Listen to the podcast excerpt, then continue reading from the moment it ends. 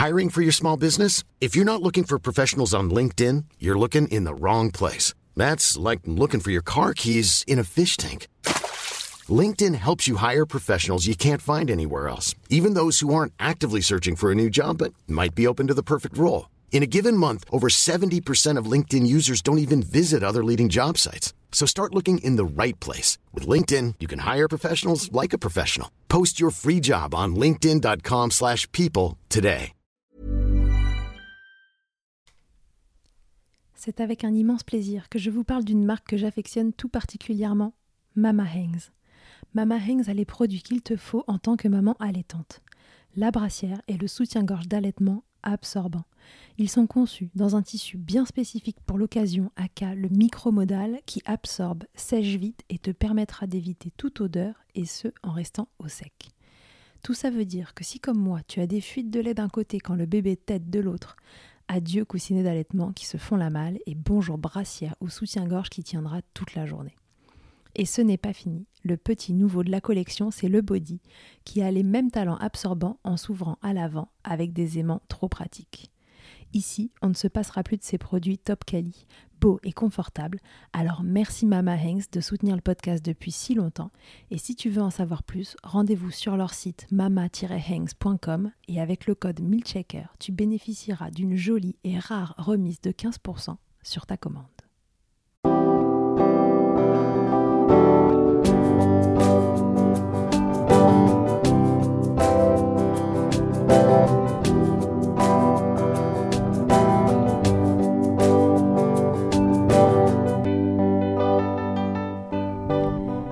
Bonjour et bienvenue dans Milkshaker, le podcast qui agite les idées reçues sur l'allaitement. Je suis Charlotte Bergerot-Palisco, je suis la maman d'un petit garçon de 2 ans que j'ai allaité durant un an et je suis la créatrice de ce podcast. Dans la vie, je suis ostéopathe spécialisée en périnatalité. Je m'occupe des femmes en général, de leur désir de grossesse à leur postpartum, des bébés et des enfants. J'accompagne spécifiquement certaines problématiques d'allaitement en libérant les bébés des tensions qui les empêchent de téter correctement permettant un allaitement serein pour la mère et l'enfant. Au fil des consultations, je me suis rendu compte que le principal frein à l'allaitement, c'était le manque d'informations, de partage d'expériences et de vécu dans une société où l'allaitement n'est pas une norme. Je vous propose donc d'interroger avec moi des mamans et des papas sur leurs expériences, mais aussi de vous informer auprès de professionnels spécialisés en allaitement. Mon objectif est simple, vous informer, vous donner les clés pour faire des choix en conscience, Banaliser l'allaitement sous toutes ses formes, vous le rendre plus accessible, plus facile et alimenter ce fameux village dont on a tant besoin pour élever un enfant. Caroline Guillot est l'auteur du maintenant célèbre manuel très illustré d'allaitement. Sans surprise, elle nous raconte comment son histoire personnelle, les difficultés qu'elle a rencontrées, la façon dont elle a voulu et pu vivre son premier allaitement l'ont menée à écrire et dessiner ses livres au service des mamans. Son fils a été allaité durant 4 ans et sa fille de 6 mois est allaitée au moment même où nous tournons cet épisode. Vous l'entendrez réagir de temps à autre.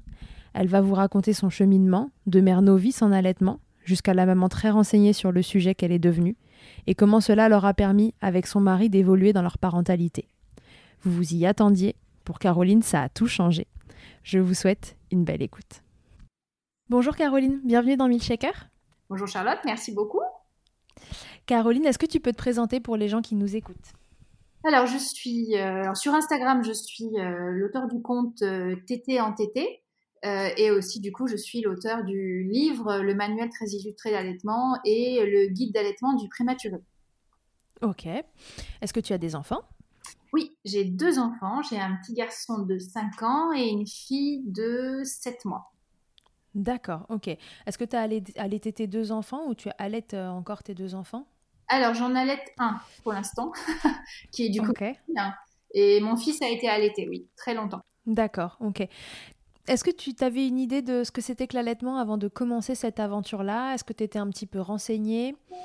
Euh, alors non, pas du tout. J'étais vraiment très novice euh, dans tout ce qui était euh, allaitement et parentalité. j'avais pas du tout, j'avais des idées très classiques de tout ça. Et du coup, avec mon fils, euh, on avait eu euh, bah, la préparation à l'accouchement. Il y avait eu une des séances, c'était pour euh, l'allaitement, mais finalement, c'était surtout pour le biberon. a quand même posé des questions, savoir qui voulait allaiter ou pas. Il y a des doigts qui sont levés, comme ça, ça fait bien tout de suite deux clans. Et puis en fait, on nous a gentiment dit bon bah celle qui allaiteront, vous allez avoir mal pendant un mois, mais après ce sera chouette. Et ça allait pas plus loin. Ah oui, c'est un peu réducteur. Ouais, c'était super réducteur. Et après, elle avait plutôt parlé de, bah, euh, de le lait, euh, le lait industriel pouvait donner des complications. Donc, quel genre de médicaments donner? Il y avait un peu de ça. Et oui, si elle avait quand même parlé un petit peu de du coussin d'allaitement, sur comment le placer. Parce que l'allaitement, c'était que ça. En fait, c'était un coussin d'allaitement. enfin, vraiment, ça a été une catastrophe. Niveau euh, préparation, c'était une cata. Donc, on a tout appris euh, bah, vraiment sur le tas avec notre fils. Tu l'as senti sur le moment que c'était la cata? Euh, J'étais. Bah, moi, en plus, j'étais très partagée. Je ne savais pas du tout si j'allais allaiter. Je voulais essayer pour avoir mon avis personnel. ne pas suivre ce que me disent les magazines qui en plus aujourd'hui, je me rends compte, sont surtout euh, payés par des grandes marques industrielles. Donc euh, forcément, ce que me disent les magazines n'était pas forcément euh, très positif. Ouais. je voulais pas le faire parce que c'était bien aussi. Pour voilà, je voulais pas, voilà, je voulais pas faire ça, ça. Je voulais faire ce je voulais faire, ce, que, ce qui bon me semblait. Mhm. Et c'est vrai que ça m'avait un peu déstabilisé en me disant mais comment ça se fait que l'allaitement se réduise à si peu de phrases? Ça, ça m'avait Vraiment, ça m'avait marqué. Je me ça t'avait interpellé déjà à cet instant-là. J'avais trouvé ça vraiment bluffant. Je me disais que c'était un peu triste aussi. Alors du coup, tu as essayé. Tu t'es dit, allez, go. Euh, alors, est-ce que tu as essayé de prendre plus d'infos ailleurs ou non? Tu es allé euh, euh, comme ça J'y suis allée comme toute bonne maman, enfin jeune maman comme beaucoup, en me disant, mais c'est naturel, hein, ça se fait tout seul. Donc, en fait... Pleine de bonnes intentions. en fait, mon fils est né à 37 semaines. Il est arrivé un petit peu plus tôt que prévu. Euh, avec une péridurale. Donc en fait, euh, à la maternité, il était euh, très, enfin, il dormait énormément, ce qui est, ce qui est tout à fait normal. Euh, vraiment petit, comme il manquait un peu de force. Hein.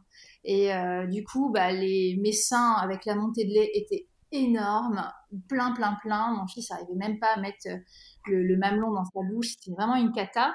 Et voilà, la conclusion, cette grande phrase, dont j'en parle souvent parce que c'est quelque chose qui m'avait vraiment marqué. Euh, on nous a dit à la maternité qu'en fait, si mon fils ne t'était pas, c'est parce que mon lait avait mauvais goût. C'était euh, c'était une question de chance. Et moi, j'avais fait une pioche, voilà. Et du coup, bah, il fallait laisser tomber et passer tout de suite au lait industriel. Et heureusement, on n'a pas lâché l'affaire avec euh, mon compagnon, puisqu'on est plutôt cartésien, donc on trouvait que peut-être que mon lait avait mauvais goût, c'est vrai. Ça, on n'en savait rien, parce qu'on l'avait pas goûté. Mais par contre, il devait être fait pour notre enfant, puisque c'était fait pour nourrir un bébé. Donc, euh, pour nous, on ne pouvait pas savoir. C'était, euh, Donc, on a demandé le tire-lait pour pouvoir donner les compléments, parce qu'il commençait vraiment à. Bah, il y avait cette fameuse perte de poids qui, qui, angoisse beaucoup à la maternité. Il faut que le bébé reprenne son poids pour sortir. Euh, et du coup, euh, c'est vrai qu'il ne pensait qu'à ça, à donner des compléments. Donc, on a demandé le tire-lait. Et là, on s'est rendu compte que le problème, en fait, c'était pas que le fait qu'ils étaient pas formés, c'est qu'ils n'avaient pas le temps. Les équipes étaient débordées, comme dans beaucoup de maternités. Et s'occuper, enfin, accompagner à une mise en place de l'allaitement, ça prend du temps. Et il ne l'avait clairement pas. Donc ça, c'était compliqué. Mais bon, finalement, on a insisté et ça s'est, bien passé après, il n'y a pas eu de soucis. Mais voilà, dès le début, on a eu des couacs. D'accord. Alors, vous avez réussi à sortir de la maternité avec un bébé qui était complémenté avec ton lait, c'est ça? Alors, euh, à ce moment-là, il, était, il avait été à la maternité, après, on nous avait dit que c'était bon. Donc, on avait arrêté. Et il arrivait à prendre le sein, ça y est. Voilà. Et à la visite de la sage-femme à la maison, là, par contre, non, le poids n'allait pas. Il a fallu à nouveau le compléter. Donc euh, là, on a fait des séances de, de tirage avec un, un tire-lait qu'on a dû louer euh, et compléter mon fils pendant une petite semaine.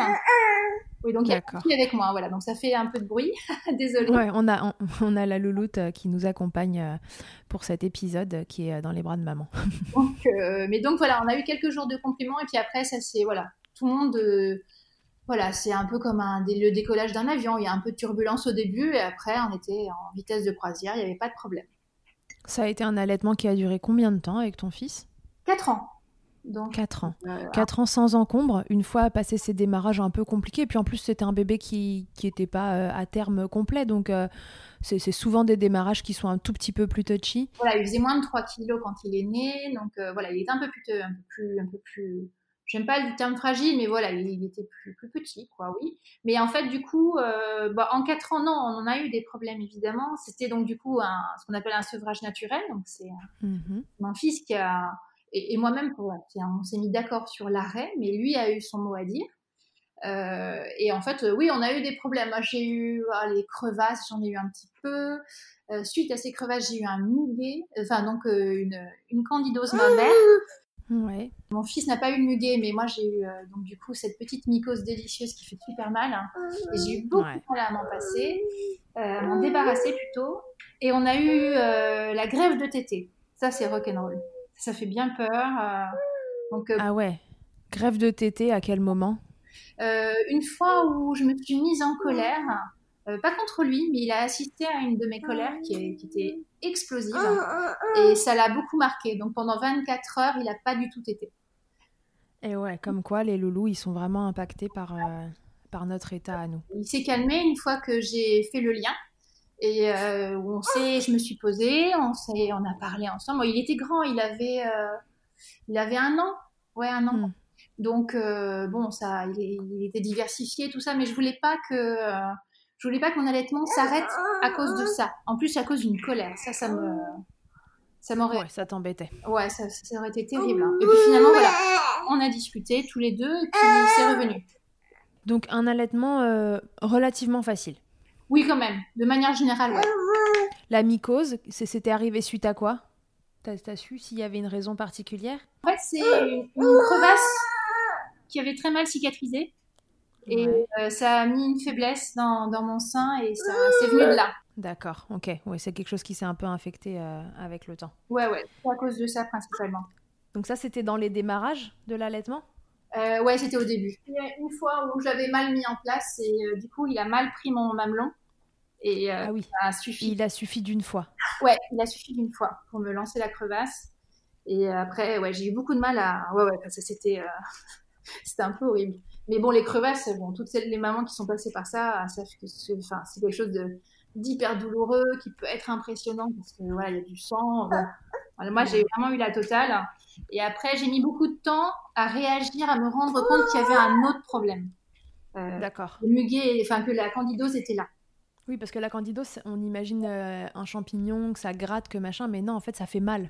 Ça fait mal, en fait. Ça, surtout en début de tété, euh, vous avez le sentiment euh, d'avoir un peu comme du verre pilé dans le sein. Ça aïe, aïe, aïe. ça fait très mal. Hein. Et moi, j'étais convaincue que c'était voilà, c'était ma, c'était ma crevasse qui, qui faisait des siennes. En fait, non, c'était pas ça. Donc j'avais mis beaucoup de temps. Donc c'est pour ça que, ouais, il a fallu beaucoup de temps pour euh, me débarrasser de, ce, de cette mycose. Oui, parce que petit retard au diagnostic aussi, comme on a mal de la crevasse, on se rend pas bien compte que le vent tourne et qu'il y a autre chose. Et j'ai vraiment laissé traîner le truc. Et ça, c'était c'était l'énorme problème. Euh, c'est que vraiment, enfin, surtout pour l'allaitement de mon fils, euh, voilà, j'étais clairement novice, donc euh, et j'avais pas, j'avais pas le déclic de la consultante en me disant voilà, il y a un problème. Je voulais attendre. Pour moi, à cette époque-là, appeler une consultante, c'est quand vraiment ça allait pas. Alors que il faut appeler dès le début. Alors que avoir mal à chaque tété, finalement, ça va. en soi, c'était supportable. Après tout, j'avais accouché, donc bon, la douleur, je il n'y avait pas de problème, je me faisais. Mais euh, je me suis pas dit à un moment, euh, il faut que j'appelle de l'aide. J'ai mis beaucoup trop de temps. Ça, ça a été une erreur. Il faut appeler les consultantes, il faut, faut appeler, faut appeler de l'aide. Il faut pas hésiter. Moindre doute, problème, euh, truc qui s'installe, il faut prendre de l'aide. Ouais, clairement. On ne le répétera jamais assez. Tu t'étais imaginé allaiter ton fils jusqu'à un sevrage naturel? Pas du tout. C'était à l'origine, je m'étais dit que j'allais allaiter pour essayer. Après, c'était pour euh, jusqu'à l'arrivée de ses dents. Je disais, euh, ah, bah, si les dents sont là, il y a un changement de régime, donc on arrête le lait. Euh, puis après, je me suis dit que c'était complètement idiot. puis après, je me suis donné les un an. Et puis après, à chaque fois, je me donnais des espèces de, dates butoirs, genre non, mais jusqu'à Pâques, non, mais aux vacances, j'arrête et tout ça. Et puis à ces deux ans, là, j'ai compris que en fait, j'attendrai plus une date précise, en fait. Que on verra on laisserait. Après, tu t'es vraiment laissé porter. Ouais, ouais. C'est à ces deux ans qu'il y a eu vraiment le déclic et le déclic de plein de trucs. On a vraiment tout lâché à la maison pour euh, arriver au cododo, pour arriver vraiment au 100% portage et, jeter cette poussette qui prenait la poussière, mais qu'on gardait parce qu'on sait jamais. voilà, il y avait plein de trucs comme ça où les deux ans, ça a été un peu la date butoir, genre, ben, en fait, non, on va s'écouter, on va arrêter de suivre ce qu'on entend à droite, à gauche. Ok. Et alors, le sevrage, est-ce que tu peux nous en dire un peu plus? Comment ça s'est passé? Parce que tu nous dis que j'ai cru comprendre dans ce que tu disais que tu l'avais un tout petit peu induit, mais que lui, enfin, c'était un peu à l'amiable euh, entre vous deux. Comment ça s'est passé? En fait, ça s'est passé euh, avec l'arrivée de sa sœur, en fait, pendant la grossesse, où mes euh, ont rendu les tétés très compliqués. moi, je, en plus, je suis hyper sensible, donc la naissance avec la, grossesse était vraiment en feu et le toucher était compliqué. Donc, je, les tétés, pourquoi pas, mais il fallait pas que mon fils me touche, donc c'était compliqué. Donc euh, là, on peut parler d'aversion à l'allaitement.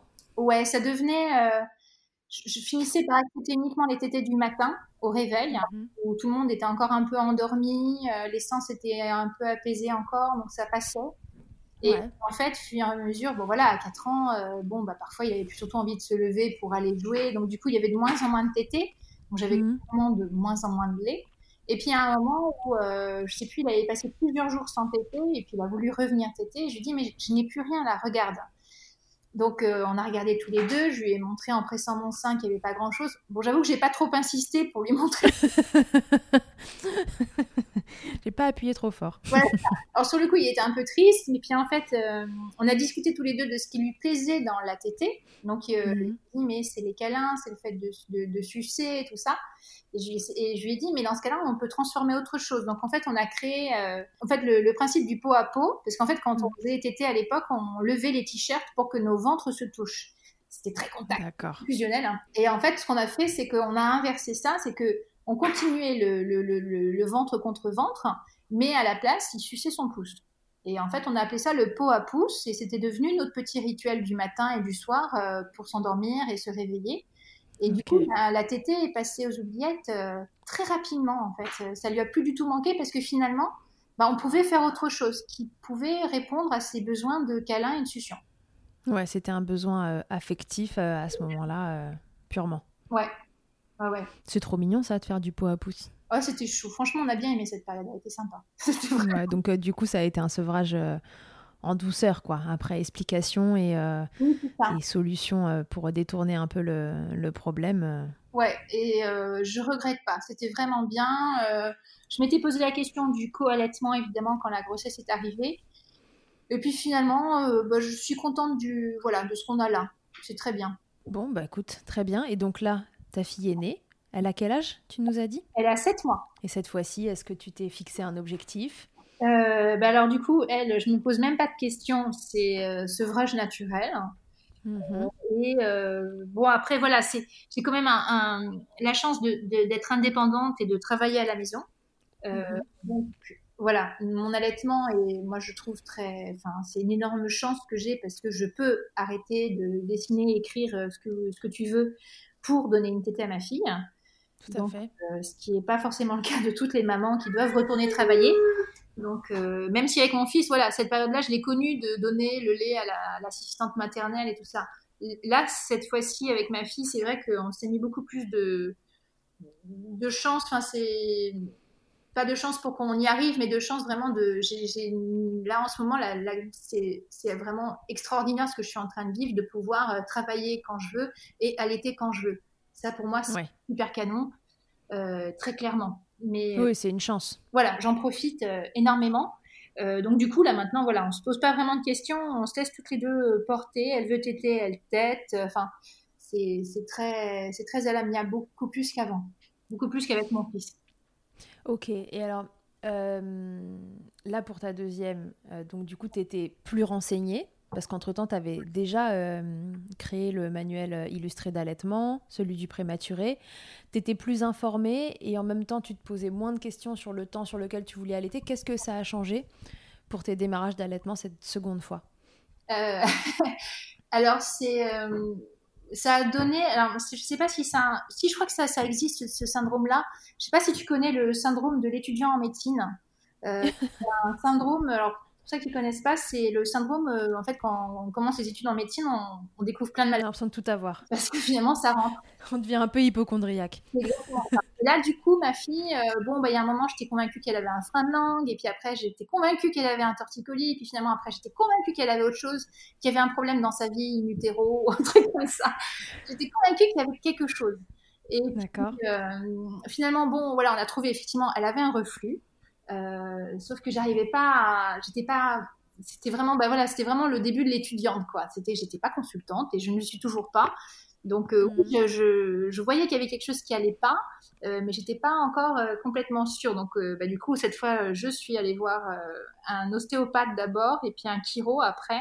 Et on a très vite retrouvé la solution. Ce qui avait de bien, la différence, c'est qu'effectivement, j'étais beaucoup plus attentive, j'ai beaucoup plus vu, j'ai vu très rapidement où était le problème. J'ai vu qu'il y avait quelque chose qui n'allait pas. Tu savais qu'il y avait quelque chose, tu savais pas trop quoi. Parce qu'après, il y a le deuxième euh, syndrome, c'est pas un syndrome, mais c'est celui du cordonnier qui est le plus mal chaussé. mais euh, voilà, du coup, euh, et puis j'étais beaucoup moins, avec mon fils, on a eu beaucoup, j'étais encore très influencée par, enfin au, au, début en tout cas, avant que je me lance dans ce travail de, sur l'allaitement, j'étais très influencée par ce qu'on pouvait me dire ou parce que je pouvais lire. Et euh, avec ma fille, je fais beaucoup moins attention à ça, en fait. C'est plutôt, je me fais clairement confiance, mais parce que j'ai pas mal de connaissances. Du coup, je suis très détendue. Okay. Mon caractère. J'ai besoin de connaître beaucoup de choses pour vraiment être rassurée. Euh, c'est pas le cas de toutes les mamans. Il y a des mamans où l'instinct est énorme dès le début. Moi, clairement, il ne l'était pas au début avec mon fils. Ouais, tu avais besoin de te rassurer avec des connaissances pour pouvoir avancer sur un terrain qui était connu. Exactement. Donc les débuts se sont bien passés. Bah, il y a eu ce reflux qui l'embêtait. Ouais, qui était énorme. Ça rendait les tétés compliqués. Les tétés étaient très compliqués et puis en fait il fallait vraiment tout le temps la porter à la verticale. Euh, les cinq premiers mois, euh, franchement, elle était tout le temps à la verticale. Elle pouvait pas être portée n'importe comment. Euh, donc j'ai été aidée par une monitrice de portage pour trouver le bon moyen. Mhm. Ça aussi, ça a été compliqué, mais voilà, c'est toujours la même chose. C'est que voilà, j'avais les, les, réflexes pour me faire aider, me faire accompagner. Mais au-delà de ça, euh, l'allaitement de ma fille est franchement, franchement chouette. Oui, parce qu'il y a des monitrices de portage qui, sont, qui ont une formation en plus pour les reflux, c'est ça? Pour le portage d'un bébé qui a des reflux Alors souvent, vont avoir euh, eu des... des euh, soit elles ont des, des, parcours allaitement aussi. Ouais. Là, c'est une monitrice bah, que vous pouvez suivre sur Instagram aussi, qui est à hauteur d'enfant, qui m'avait. Ouais, bien sûr, Qui est en plus, euh, bah, elle est en formation, elle va devenir la IBCLC. Voilà, il y a des. Il y a des monitrices comme ça qui sont vraiment passionnées aussi par l'allaitement et ça va avec. Mais généralement, les, les, les deux vont ensemble. Enfin, j'ai pas encore vu une monitrice de portage qui n'avait rien à faire de l'allaitement. Oui, c'est vrai, c'est relativement rare. Moi non plus, j'en connais pas. voilà, ça va souvent ensemble. Bien, donc du coup, beaucoup de portages, des tétés compliqués, mais finalement, une fois le, reflux géré, les séances euh, ostéo, chiro euh, passées, ça s'est apaisé. Oui, absolument impeccable. Et aujourd'hui, euh, non, non, elle est. c'est un allaitement qui est intéressant parce que quand vous avez un enfant, un seul, on, te dit bah, profite, profite, profite, tu vas voir, quand c'est un, c'est pas pareil. Puis je comprenais pas trop cette phrase. C'est vrai que voilà, ma fille a des tétés parfois qui sont quand même plus rock'n'roll parce que son frère est là. Donc euh, le soir, par exemple, euh, donc nous on fait, euh, on a le principe du la chambre familiale vraiment. Donc du coup, tout le monde dort ensemble. Il y a les chambres des enfants et ils iront et ils y vont quand ils le souhaitent. Enfin, ma fille pas encore, mais mon fils oui. mais là, le soir, par exemple, l'histoire du soir, très souvent, je la lis à mon fils et entre mon fils et moi, il y a ma fille qui est en train de téter en même temps et elle écoute. Mm-hmm. Donc il y a des tétés comme ça qui sont assez rock'n'roll en fait parce que en fait, la situation s'y prête pas toujours. Euh, elle va lâcher le sein ou elle va le mordre quand tout d'un coup, dans l'histoire, il y a un truc qui fait rire mon fils. voilà. C'est des trucs qui sont assez. Mais ça, ça donne vachement de magie. C'est, je me rends compte à quel point les tétés avec mon fils étaient calmes et euh, décontractés, dans le, vraiment dans le silence de la chambre. Enfin, je faisais vraiment hyper attention à ça. Avec ma fille, je peux pas. J'ai pas le temps. Pas euh, voilà. Je m'occupe de, de, tout le reste, surtout de son frère. Et du coup, bah, faut suivre. Hein. Donc euh, voilà, il y a une fois où je suis, j'ai accompagné mon fils à l'école et ma fille était en chemin. elle était vraiment petite, elle avait trois semaines, un mois. Bon, bah, elle a tout vomi à l'école évidemment parce que je suis trop vite et, euh, et euh, voilà, elle a tout régurgité dans la classe. C'était super. Voilà, c'est un allaitement différent, mais bon, c'est bien. Donc là, on part aussi sur, a priori sur du, sur du sevrage naturel. L'allaitement du bambin, t'en avais, en avais une idée reçue avant, avant que ça commence. Et puis tu t'es laissé porter par, comme tu le disais tout à l'heure, par ce premier allaitement qui qui marchait très bien à la veille et pourquoi ça marcherait pas le lendemain et, à un moment tu as lâché prise. Mais est-ce que tu avais euh, une idée préconçue de, l'allaitement du bambin avant, avant d'allaiter? Je dirais que j'avtive pas une image négative de ça. Je trouvais ça assez chouette et presque en fait assez fou que, entre guillemets, une occidentale puisse le faire. Euh, je trouvais que c'était un peu un exploit? Ouais, franchement, je, trouvais ça vraiment bluffant qu'on puisse le faire encore aujourd'hui. Euh, voilà, euh, en Europe ou... et en dehors de communautés euh, baba cool, tu vois. Enfin, j'avais vraiment une vision un peu, un peu bah, très très basique, quoi. Mm-hmm. ou qui s'inspire de, de, tribus amazoniennes, tu vois, des choses comme ça. Après, je m'étais dit, j'avais trouvé ça quand même assez beau de pouvoir continuer ce lien. J'avais trouvé ça intéressant. Puis je m'étais dit que si si l'enfant y allait, il n'était pas forcé, parce que les enfants ont le droit de dire non. Et oui, un enfant décide quand il tête, ma foi. c'est ça. Donc du coup, ça, n'étais pas choquée du tout. J'étais plutôt ouais, ouais, surprise et intriguée. Ok, et puis du coup, après, une fois que tu étais dedans, euh, ça t'a semblé euh, plus naturel et ça, ça a changé cette vision que tu avais un peu de, bah, de, cet aspect éventuellement un peu communautaire, enfin qui, appartenait à certaines communautés de, pouvoir le faire Ouais, alors oui, oui, je me suis rendu compte qu'effectivement, en fait, c'était possible, c'était facile, parce qu'en fait, ce que je savais pas à l'époque, c'était que bah, l'allaitement mis en place euh, au bout d'un moment, bah oui, euh, l'enfant peut être gardé la journée, aller à l'école, euh, et puis les tétés marchent toujours, il n'y a pas de problème, le, sein continue son travail. Hein. Donc ça, c'était quelque chose que j'ignorais, et du coup, comprendre ça déjà, ça, bah, ça change absolument toute la donne et on, mhm. rassure. Après, moi, j'avais été assez euh, dans l'allaitement, j'avais compris que j'ai vite compris, j'ai vite vu en allaitant mon fils que voilà, plus on allaite, plus on est critiqué, plus on est jugé, plus on risque d'être jugé. Ça va pas être automatique, mais il y a quand même ce risque. Hein. Euh, et, l'allaitement du bambin est quand même pas encore très bien vu en France. Euh, c'est vraiment un euphémisme, c'est très rejeté. Euh, donc ça, moi, c'est quelque chose qui du coup m'avait un peu peiné. C'était qu'il y avait très peu de gens, euh, très peu de lieux où les gens, enfin très peu de gens qui savaient que j'allaitais encore mon fils, et du coup très peu de lieux. Il faut je... Parce que tu n'osais pas le dire bah, En fait, moi, je voulais pas le dire parce que je voulais pas que mon fils un jour ait à défendre ça. Il est, c'est un enfant et c'était pas à lui de défendre ça. Donc, euh, je, moi, je suis là, je peux le défendre, je peux avoir un avis. Donc, dans certains endroits, je le faisais. Euh, genre le familial, euh, les cousinades et autres où on est plein. Euh, bon, bah là, je le faisais parce que j'avais le temps de discuter. après, les endroits où vraiment mon fils avait sa vie à lui, je voulais pas prendre le risque qu'il soit, voilà, qu'il soit critiqué, qu'il soit une cible. D'accord. C'est pas à lui de défendre ça. Il le défendra plus tard quand il sera plus grand, mais à 3-4 ans, c'est pas pareil. C'est mon avis. Je comprends.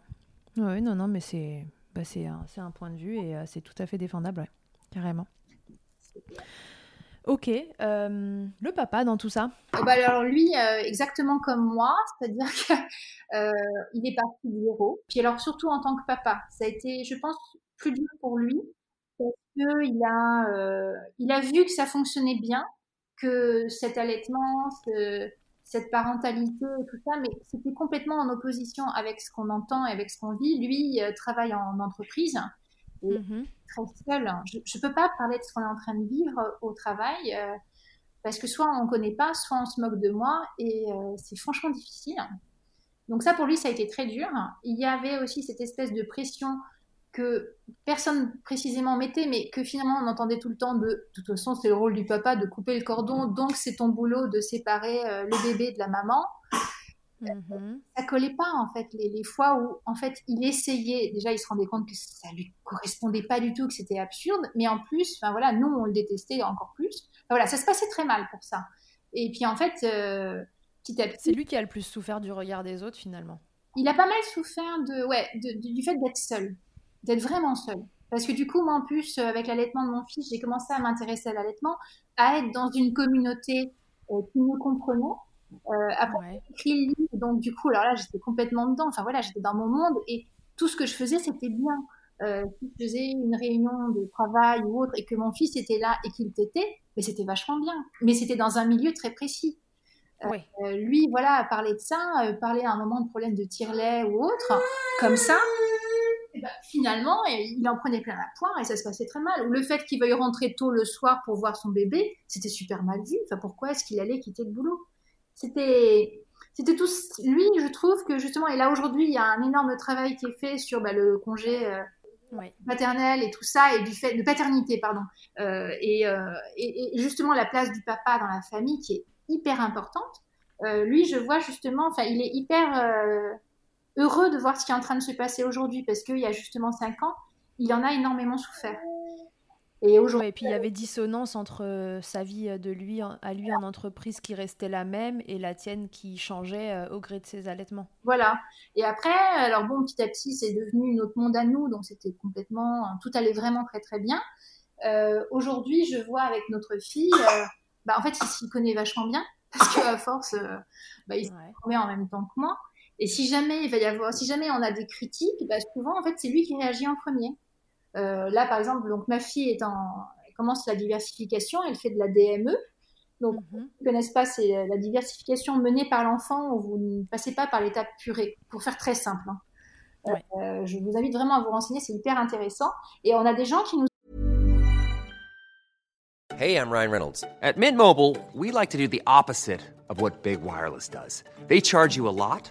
We charge you a little. So naturally, when they announced they'd be raising their prices due to inflation, we decided to deflate our prices due to not hating you. That's right. We're cutting the price of Mint Unlimited from $30 a month to just $15 a month. Give it a try at mintmobile.com slash switch. $45 up front for three months plus taxes and fees. Promo for new customers for limited time. Unlimited more than 40 gigabytes per month. Slows. Full terms at mintmobile.com.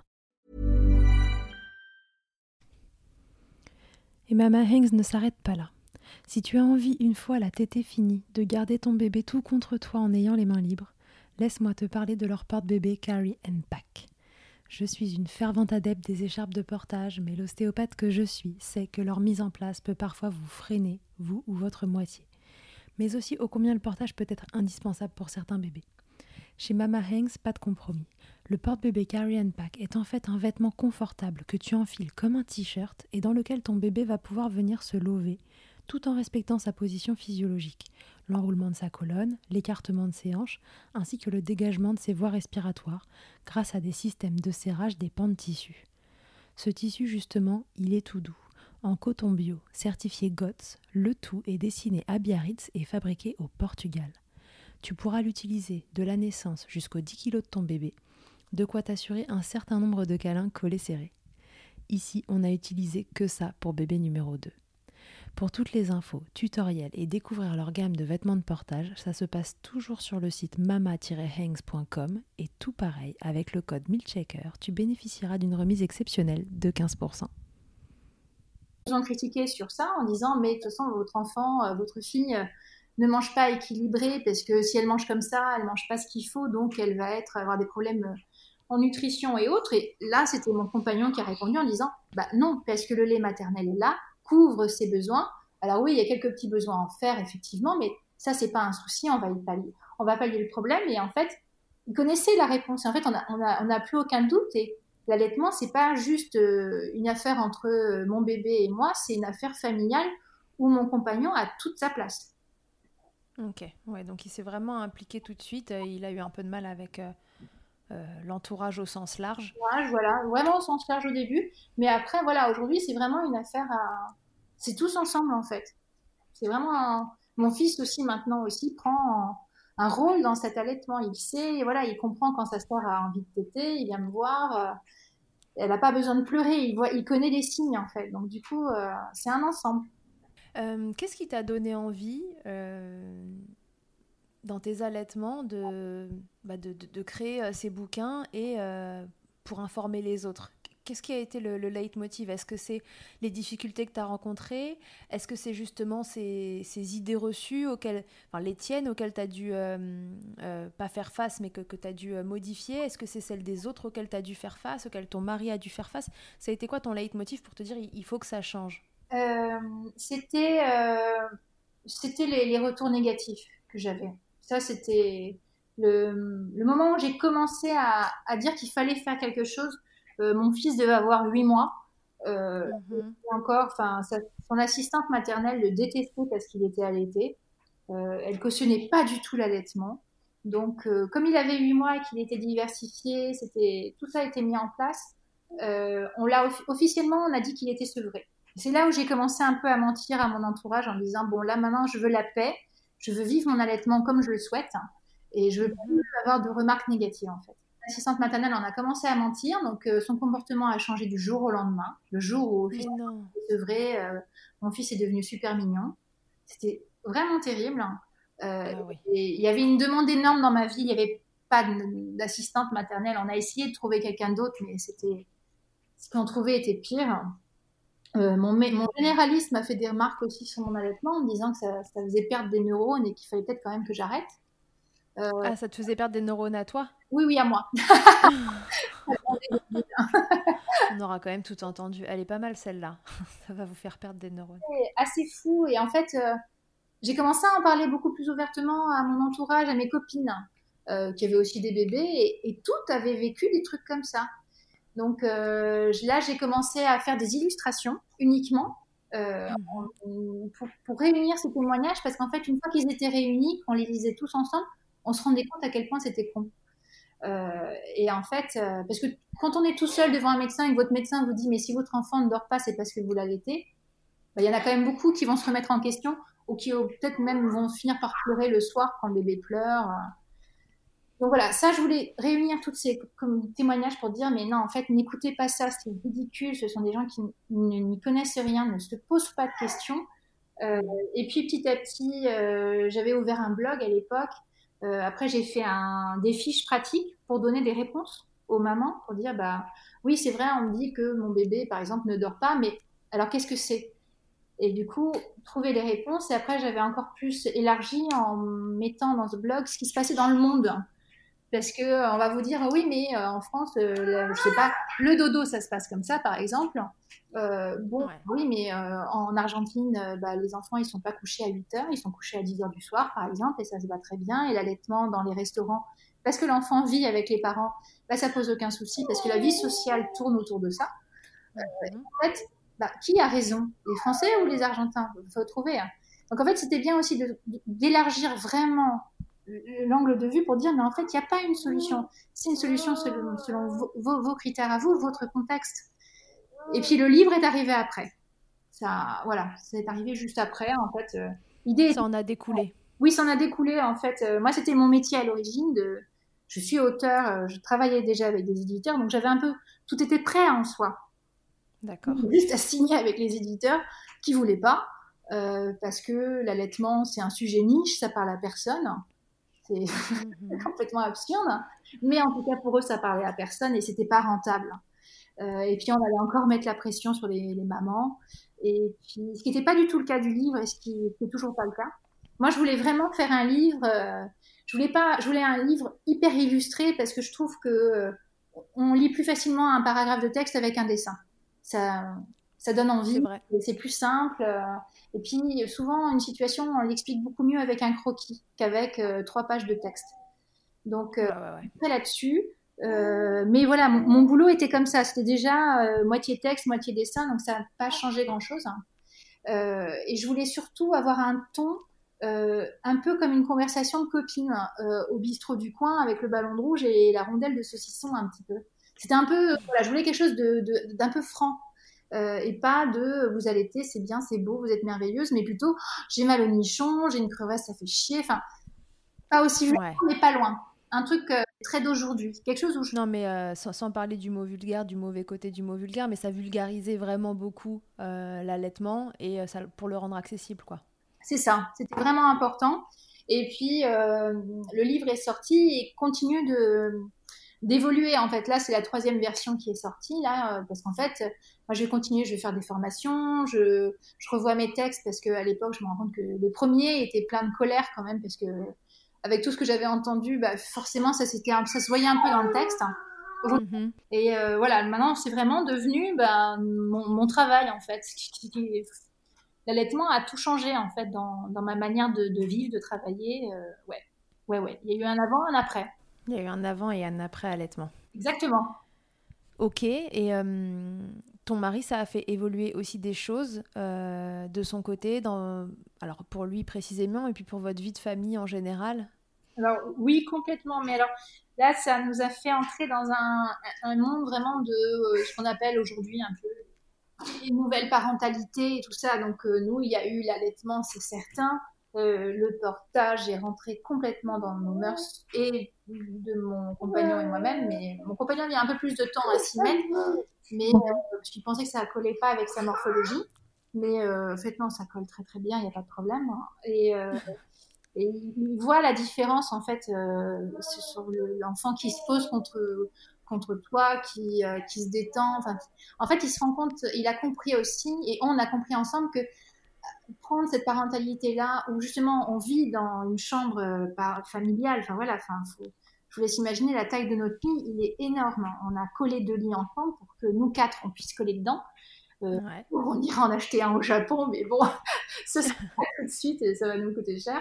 Mais euh, voilà, il y a, et en fait, ça nous a rapprochés de nos enfants et ça nous a rapprochés en fait d'une vie hyper simple. Et c'est c'est très difficile à expliquer et je ne sais pas s'il y a beaucoup de parents, enfin, il faut vraiment le vivre pour comprendre ça, que, bah, en fait, ne pas acheter tous les accessoires qu'on nous propose, euh, euh, les poussettes, euh, les, enfin, les, X lits à barreaux, les, tout ça, en, fait, en soi, on n'en a pas besoin. Mm, mm. et ça nous a fait complètement changer ça et en fait, la vie est mille fois plus simple. Il n'y a rien de plus simple que d'avoir une parentalité de ce type-là. C'est compliqué au début parce qu'en fait, on fait tout tomber, on est obligé d'essuyer en disant bon, ok, alors euh, ce, avec quoi on a grandi, ce avec quoi nos parents nous ont élevés. Alors du coup, les grands-parents généralement sont un peu déstabilisés. Les nôtres, en tout cas, ils sont ultra déstabilisés. Euh, c'est vraiment, euh, ça fait un bien fou. En fait, ça nous simplifie beaucoup de trucs. Et les rapports, je vois de, de mon compagnon avec notre fils au début, quand il était tout bébé, où on avait encore cette vision très traditionnelle Ouais. Des préjugés un peu. Bon, bah, c'était beaucoup plus conflictuel. Avec ma fille, c'est très différent. Enfin, ça s'est vachement calmé au bout de quelques mois quand on a commencé à se dire que c'était pas normal, en fait, ce qui était en train de se faire. Mm calmé. On se rend compte à quel point ils sont devenus fusionnels. Avec ma fille, où dès le début, on a mis ce style-là, mais en fait, ultra fusionnel et en fait, il a pleinement sa place dans la famille. En fait, c'est un ensemble et il n'y a pas à savoir qui doit couper le cordon, qui doit se tenir comme ça, qui doit faire ça. En fait, c'est un, c'est vraiment, euh, ouais, c'est un travail de groupe.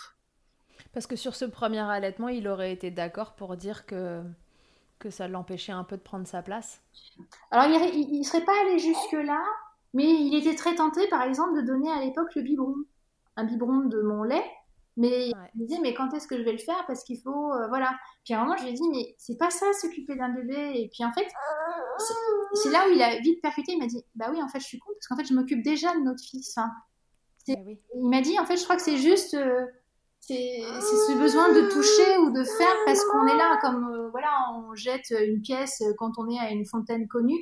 Voilà, on est là, il faut le faire. Et là, on a un bébé, bon bah, il faut lui donner un biberon parce que voilà, un bébé, on lui donne un biberon. c'est ancré dans les mentalités. C'est ça. Et en fait, euh, quand, quand, je lui dis, mais c'est pas ça un bébé, enfin, il n'y a, pas que ça. Et là, en fait, ouais, il y a eu un gros, gros électrochoc en disant, mais oui, je suis con, en fait, qu'est-ce que je fais? Parce qu'en fait, je lui donne le bain, je le mâche, je lui chante des chansons, on se balade, on fait plein de trucs ensemble tous les deux. Et pourquoi est-ce que j'ai besoin de donner ce, ce bip? Pourquoi est-ce que ça me gratouille? Euh, Il y avait un peu ça au début. C'était, mm, mm. mais aujourd'hui, voilà, on a après toutes ces années d'allaitement, euh, il y a eu cette évolution et pour lui, voilà, tout ça est complètement normal. Et en fait, il se dit, on en parlait l'autre jour, il me dit, mais en fait, euh, voilà, je m'occupe autant c'est pas parce que tu as l'aide que je m'occupe pas de notre fille en fait. C'est... oui. En effet, c'est, ancré qu'un bébé, bah faut le nourrir quoi. Mais c'est ça. Et qu'en fait, il y a que ça. Alors il y, a tellement d'autres choses avec un bébé. Euh, enfin, c'est hyper intéressant à voir. Et, du coup, ces approches-là, c'est, assez fascinant. Enfin là, nous par exemple, euh, c'est un mini crochet, mais la DME qu'on n'avait pas faite avec notre fils. Euh, c'est assez rock parce que du coup, c'est elle se débrouille toute seule, alors tant bien que mal, il y a des moments, les bouts de pommes de terre, ils finissent dans son nez. Bon, bah, c'est pas grave. Mais euh, euh, elle, elle, elle, prend complètement part à notre repas, en fait. Elle n'est pas euh, passive où on lui donne la compote à la cuillère et du coup, nous, on est occupé uniquement à ça. Là, on est mhm. les quatre ensemble et, chacun mange à son rythme. Enfin, voilà, c'est, c'est un vrai échange, c'est hyper constructif. Toutes ces approches-là sont hyper intéressantes parce que ça, ça rend le bébé ultra acteur et chaque membre de la famille a une importance. Ouais, c'est oui, donc c'est pas que l'allaitement, c'est cette parentalité euh, au global qui a, qui a fait évoluer euh, la mentalité. Ouais, ouais, c'est un ensemble. Pour moi, c'est vraiment un ensemble, mais c'est l'allaitement qui nous a mené à ça. Et ça, j'en suis. Ça a été la porte d'entrée. Clairement, pour nous, ça a été la clé. Tu donnerais quoi comme conseil à des mamans qui qui ont envie d'allaiter et qui se posent des questions? Tu leur envoies ton livre? Oh non. Euh, bah, évidemment, je, leur, proposerai, mais euh, parce que euh, en même temps, il y a très peu de gens qui, me connaissent et savent que ce que je fais comme boulot et savent que j'ai écrit ce bouquin-là, parce que je mets pas trop mon travail en avant, parce que je veux pas mettre une pression. Mais après, une maman, ce que je lui donnerais comme conseil, c'est c'est premièrement de, se faire vraiment confiance, mais à un stade c'est pas juste euh, ah tiens je, je, sens que là j'ai mal ou que mon bébé est pas bien. C'est par exemple ne serait-ce que par exemple si vous n'avez pas envie d'avoir la visite de vos parents ou la visite de copines ou euh, vous n'avez pas envie de sortir, ne le faites pas. Écoutez-vous parce qu'en fait il y a un moment où votre rythme naturel il faut l'écouter, il faut le respecter. Et, et on n'a pas tout le même. Ça c'est euh, et au moindre problème aussi appelez de l'aide. Dites que vous avez un problème parce que cette peur, moi-même, je l'ai eu de je vais pas déranger, oh, ça, je vais passer pour une imbécile, de toute façon, c'est rien. Bah, en fait, si, c'est important. Euh, et ça, il y a beaucoup d'allaitements, je pense, qui, qui tombent à l'eau à cause de ça. Parce qu'on met trop de temps à dire j'ai un problème. Euh, mm-hmm. et puis au début, je dirais aussi se renseigner, mais un petit peu, parce qu'en fait, il faut pas non plus être une encyclopédie, parce qu'après, bah voilà, euh, moi j'ai eu le problème avec ma fille où j'avais, je trouvais 20 000 problèmes c'est pas non plus la solution. Ce qu'il faut, c'est juste être euh, attentive et être au courant des quelques problèmes que vous pouvez avoir, les crevasses, l'engorgement, la mastite, ce genre de trucs. Voilà, il faut savoir les reconnaître tout de suite. Donc, tout comme vous reconnaissez les symptômes d'une gastro, d'une grippe, bah, vous savez quel médicament ou quand il faut aller chez le médecin. Bah, L'allaitement, c'est pareil. Il y a des trucs qu'il faut reconnaître. Ça n'arrive pas tout le temps. Il y a des mamans qui n'auront absolument rien. Et quand ça, il faut bien être au courant. Donc moi, je dirais, je dirais ça. Rien ne sert de, de, connaître tout, mais en effet, voir les signaux d'alerte, voir la, petite lumière rouge là qui clignote et qui s'allume et qui dit oups, là il, il, va falloir, il va justement me falloir un expert pour m'aider, mais pas plus. Pour le reste. Euh, oui, oui, mais les, mamans ont tout en, en elles pour avoir un, allaitement magnifique et, et, voilà, leur bébé aussi. C'est vraiment un, binôme d'amour qui est merveilleux. Et il y a tout, tout est là, tout est là. Donc euh, en soi, on n'a pas besoin de, de grand chose. Elle est d'accord, ta loulou. Elle approuve. Elle a validé. ok, donc faites-vous confiance. Euh, vous avez les ressources en vous et, euh, et, puis voilà, voyez juste euh, les, les, signaux s'allumer si jamais un problème se présente pour, pour pouvoir accéder aux, personnes qui sont formées. Absolument. À propos de ton fils qui est né un petit peu avant, alors c'était pas une vraie prématurité, hein, si j'ai bien compris. Il est né à 37 semaines, c'est ça? Il est né à 37. Il est né à 37. Donc 37 euh, semaines, euh, bah, médicalement parlant, c'est c'est pas un vrai prématuré, mais euh, ça reste que pour un allaitement, c'est quand même c'est quand même un peu tôt. Comment toi tu comment toi tu l'as vécu cette période d'un bébé qui était bah, pas tout à fait prêt à sortir et, qu'il fallait allaiter? Ça a été quoi les difficultés? À part, tu disais sa fatigue, il y a eu autre chose? Alors, mon fils est né à 37, il n'était pas préma, euh, mais voilà, il était quand même petit et euh, voilà, il manquait un peu de. Bah voilà, il manquait de ses mois à, faire du gras dans mon ventre. euh, avoir du tonus. Donc, c'est vrai que les tétés étaient très très courtes. et puis voilà, moi je m'y prenais pas très bien aussi. J'étais voilà, le mélange a fait que c'était pas facile. entre une maman vraiment novice qui ne s'était pas vraiment renseignée euh, qui ne pensait qu'à la position de la Madone, parce qu'il n'y avait rien d'autre de possible, alors voilà. Euh, il y avait beaucoup de choses que j'aurais pu faire euh, si je m'étais posé un peu plus de questions. et, mais ben, voilà, il y avait aussi un accompagnement qui n'avait pas été là. L'allaitement du préma, après moi c'est vrai que j'ai travaillé donc sur ce sujet-là. C'est pas moi qui ai eu l'idée, il faut quand même que je, je rende vraiment à César ce qu'il y a à César. C'est en fait la sous-directrice de l'association Solidarité qui a euh, m'avait contacté. Ils avaient soutenu le, la sortie du livre euh, du, de manuel. Hein, on avait fait une campagne de financement participatif et Solidarité avait été là. Euh, Du coup, pour, euh, j'avais pas mal échangé avec eux. Ils m'avaient dit, eux travaillent, enfin cette femme-là travaille en néonat. Hein. Ils m'avaient dit, il manque un, un, outil de travail. Donc il faut vraiment que. Et là, ça m'avait vraiment touchée parce que c'est hyper important le l'allaitement maternel dans la prématurité. C'est quelque chose de vraiment important, de vital. Euh, et qu'il n'y ait aucun outil là-dedans, ça m'avait vraiment touché. J'avais trouvé ça encore plus injuste. Euh, je me que là, euh, il fallait. Euh, et qu'il n'y ait pas de livre parce que justement, bah, en fait, c'est pas rentable. J'avais trouvé ça vraiment dégueulasse. Donc, du coup, j'avais travaillé dedans. Donc, j'étais allée voir l'hôpital Necker à Paris, qui est un hôpital spécialisé dans les enfants. Ouais. j'étais allée les voir pour qu'ils m'accueillent et puis qu'ils corrigent mon travail. Et puis après, on avait vraiment lancé ça. Et effectivement, c'est un allaitement très particulier. Euh, qui passe souvent par l'étape du tir-allaitement, euh, même de toute façon quasiment à chaque fois.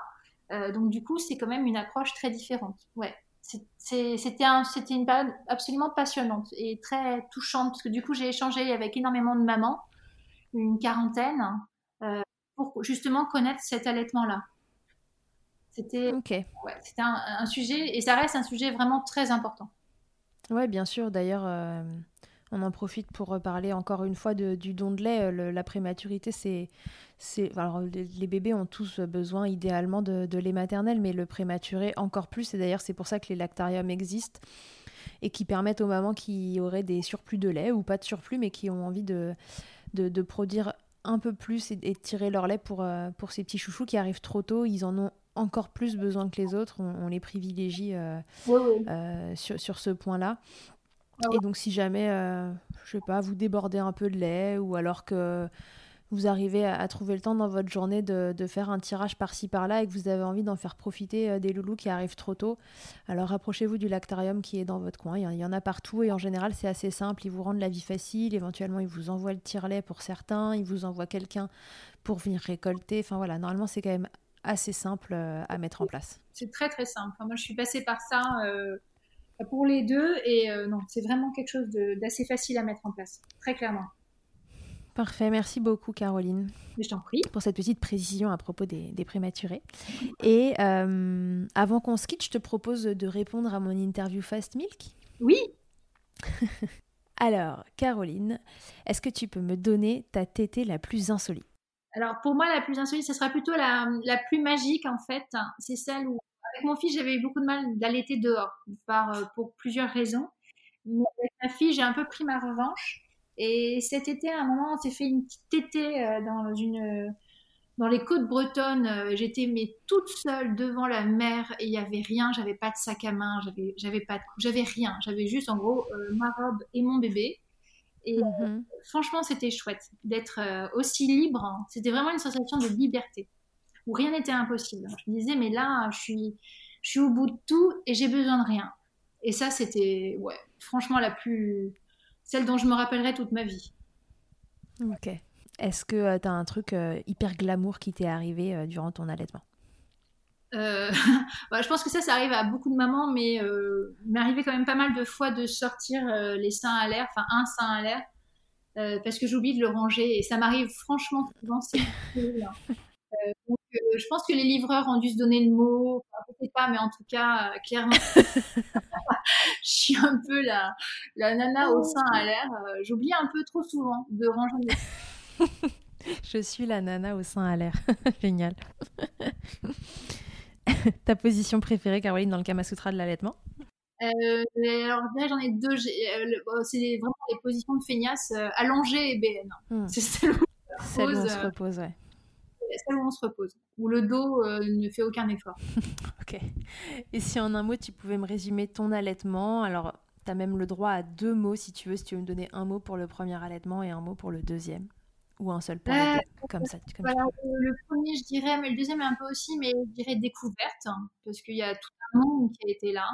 Et puis le deuxième, je dirais apaisement, parce que finalement, il y a eu toutes mes colères du début qui sont parties, et là, c'est juste un délice il n'y a plus aucun combat à mener. Euh, le livre est fait, euh, ce changement de vie est arrivé, l'allaitement est quelque chose qui est vraiment ancré. Mm. Donc là, c'est uniquement du bonheur. Il n'y a plus qu'à profiter. Ouais, c'est ça. Exactement ça. Ok, cool. Merci beaucoup, Caroline, d'avoir répondu à toutes les questions de Milkshaker. Bah, écoute, merci. C'était un plaisir.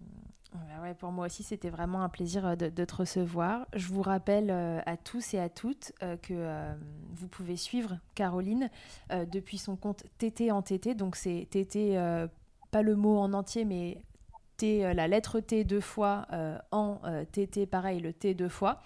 Vous pouvez suivre sur son compte euh, très régulièrement. Caroline euh, vous fait euh, des petits posts avec une jolie illustration qu'elle a faite et, et, des informations en dessous. Alors Caroline n'est pas professionnelle, experte de l'allaitement, mais elle est quand même très renseignée. Et en général, vous avez voilà, des, infos vérifiées euh, sous ces postes qui vous permettent, comme on en parlait tout à l'heure, finalement de, de, voir cette petite lumière rouge euh, éventuellement s'allumer si on parle euh, d'un problème d'allaitement et de se dire tiens voilà ça c'est un truc qui peut arriver, je, je, peux avoir une mastite et là ah, j'ai l'impression d'avoir ces signes là donc il faut que, que je me fasse aider. Euh, et puis vous avez voilà, plein d'autres postes, euh, c'est quasi toujours, euh, non, c'est toujours au sujet de, de l'allaitement. Et c'est un super compte très informatif pour, pour des mamans qui veulent allaiter et surtout très, très bienveillant et toujours voilà, au service des mamans, qu'importe leur projet d'allaitement. Oui, il y a toujours un respect du choix. C'est très important. Un mélange de culture et d'information. Ok, super. Donc voilà, suivez son compte. évidemment, euh, procurez-vous euh, son manuel euh, très illustré d'allaitement qui, qui, est une merveille et qui est, outre le fait qu'il est très intéressant, hyper agréable à regarder. Donc voilà, je vous invite à vous le procurer si le cœur vous en dit. Et puis, quoi d'autre? Autre chose? D'autres projets qui arrivent? Bah écoute, oui, je vous donne rendez-vous si jamais vous voulez une version anglaise. On est en train de travailler dessus. On va lancer une campagne de financement participatif pour lancer la traduction et ce sera début novembre. Donc euh, voilà, donc en gros, si tout va bien, mais ça va, ça va bien aller. Euh, voilà. Donc en gros, en janvier, février, il y aura la version anglaise hein, du manuel très illustré d'allaitement. Donc ça y est, le manuel très illustré d'allaitement normalement va voyager.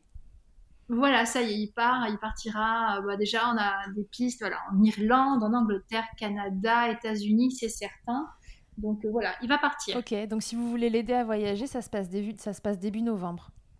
Voilà, c'est ça. De toute façon, j'en parlerai. Euh, je pense que je vais vous harceler sur Instagram.